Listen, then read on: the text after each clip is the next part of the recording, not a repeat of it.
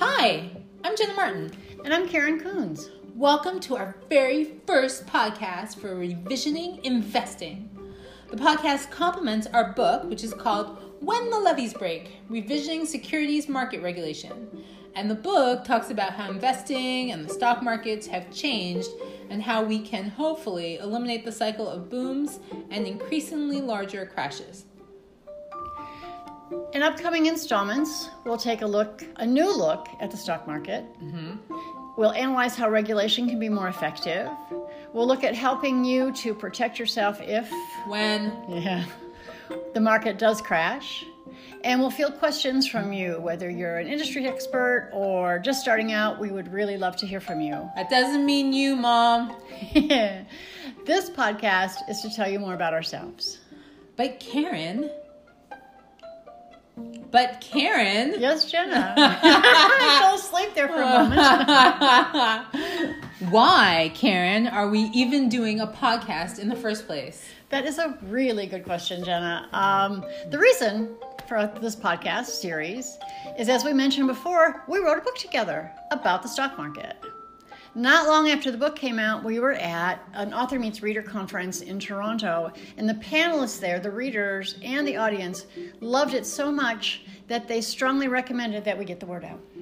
So, to start with, in this, our very first podcast, we'll tell you about who we are. Then, in upcoming episodes, we'll talk about the ideas in the book that everyone was very complimentary about. Rave. Karen wants me to say rave. I'm going to say very complimentary about.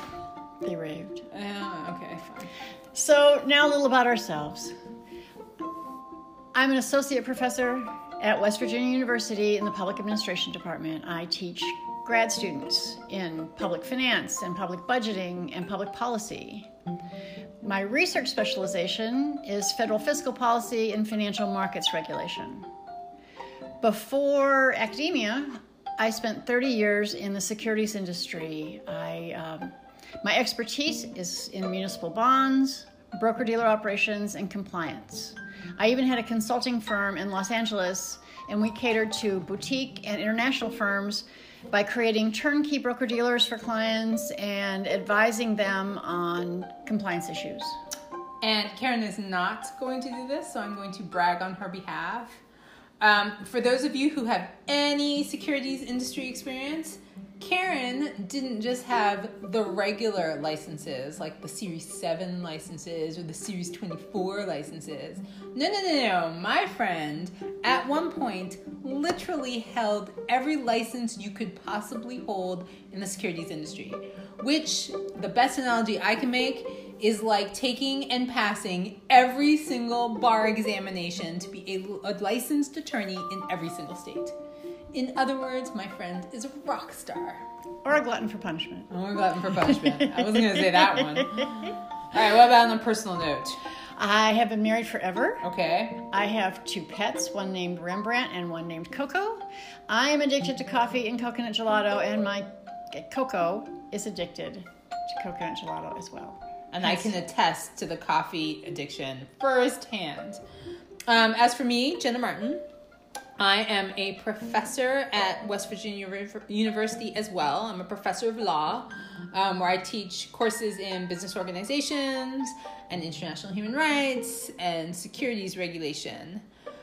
Before I was in academia, from 2000 to 2005, I was an attorney for the SEC's Division of Enforcement, so the Securities and Exchange Commission's Division of Enforcement, where I investigated a wide variety of corporations and broker-dealers on issues with regard to securities fraud and accounting issues. My clients. Yeah, sorry about that.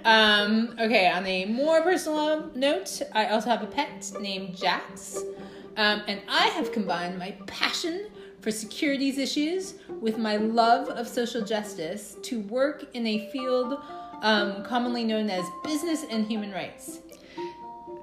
But that's not personal, that's work. It can be both. Okay, how about this? Personal. I love my car. I love your car too. All right, Coons, hands off the car. It's a Volvo C70, which is otherwise known as a hard-top, retractable convertible, which is otherwise known, in the words of one of my brothers, as a transformer car, which is otherwise known as the car of my dreams.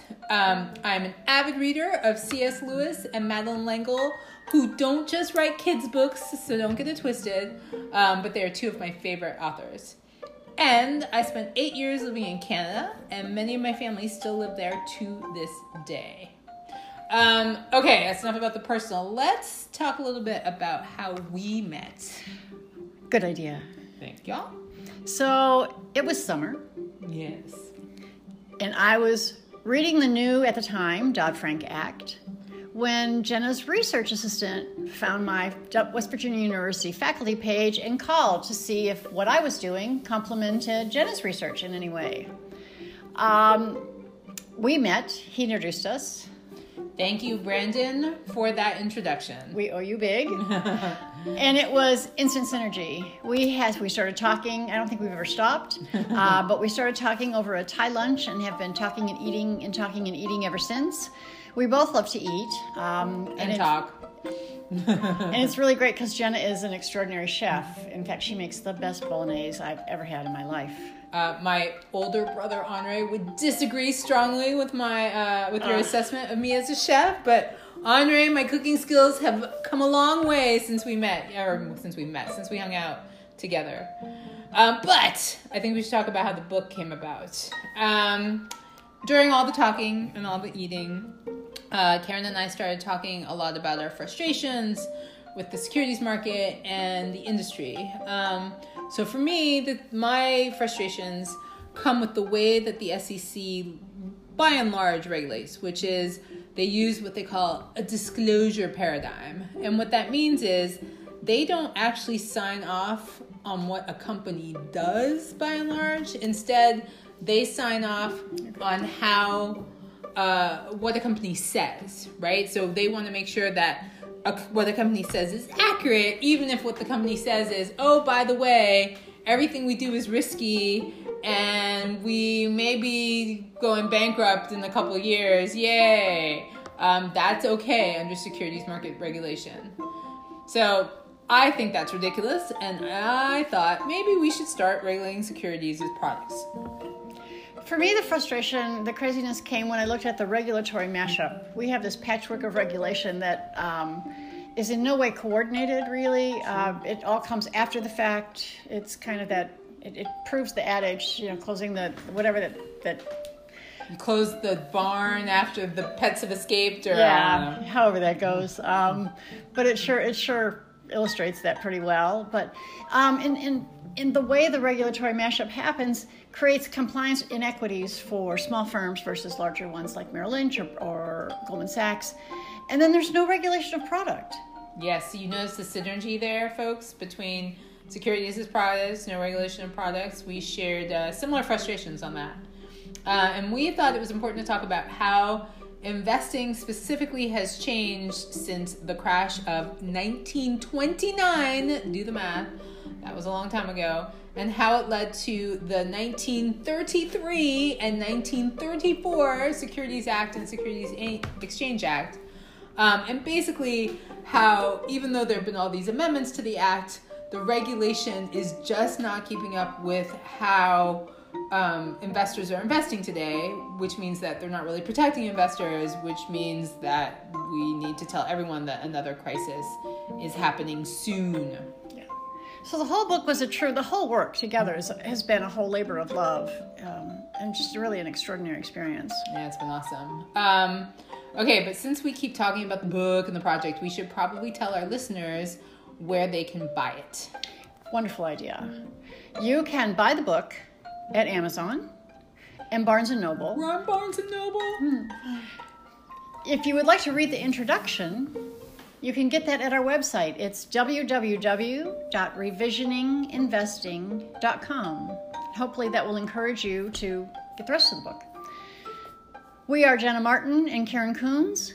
Send us your thoughts and questions, again, to www.revisioninginvesting.com. And please keep in mind that we're academics and this was our first podcast ever.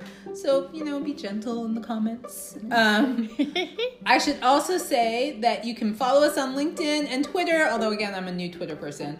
If you want to follow Karen, Karen is at KAKUNZ. I told you I'm Canadian, or at least a little Canadian. And I am at Jenna, that's JENA. T, I won't tell you what the T stands for, Martin. Again, at Jenna T. Martin. And that's it. That's who we are. And we have officially finished our first podcast. Yahoo! So, bye for now. Bye.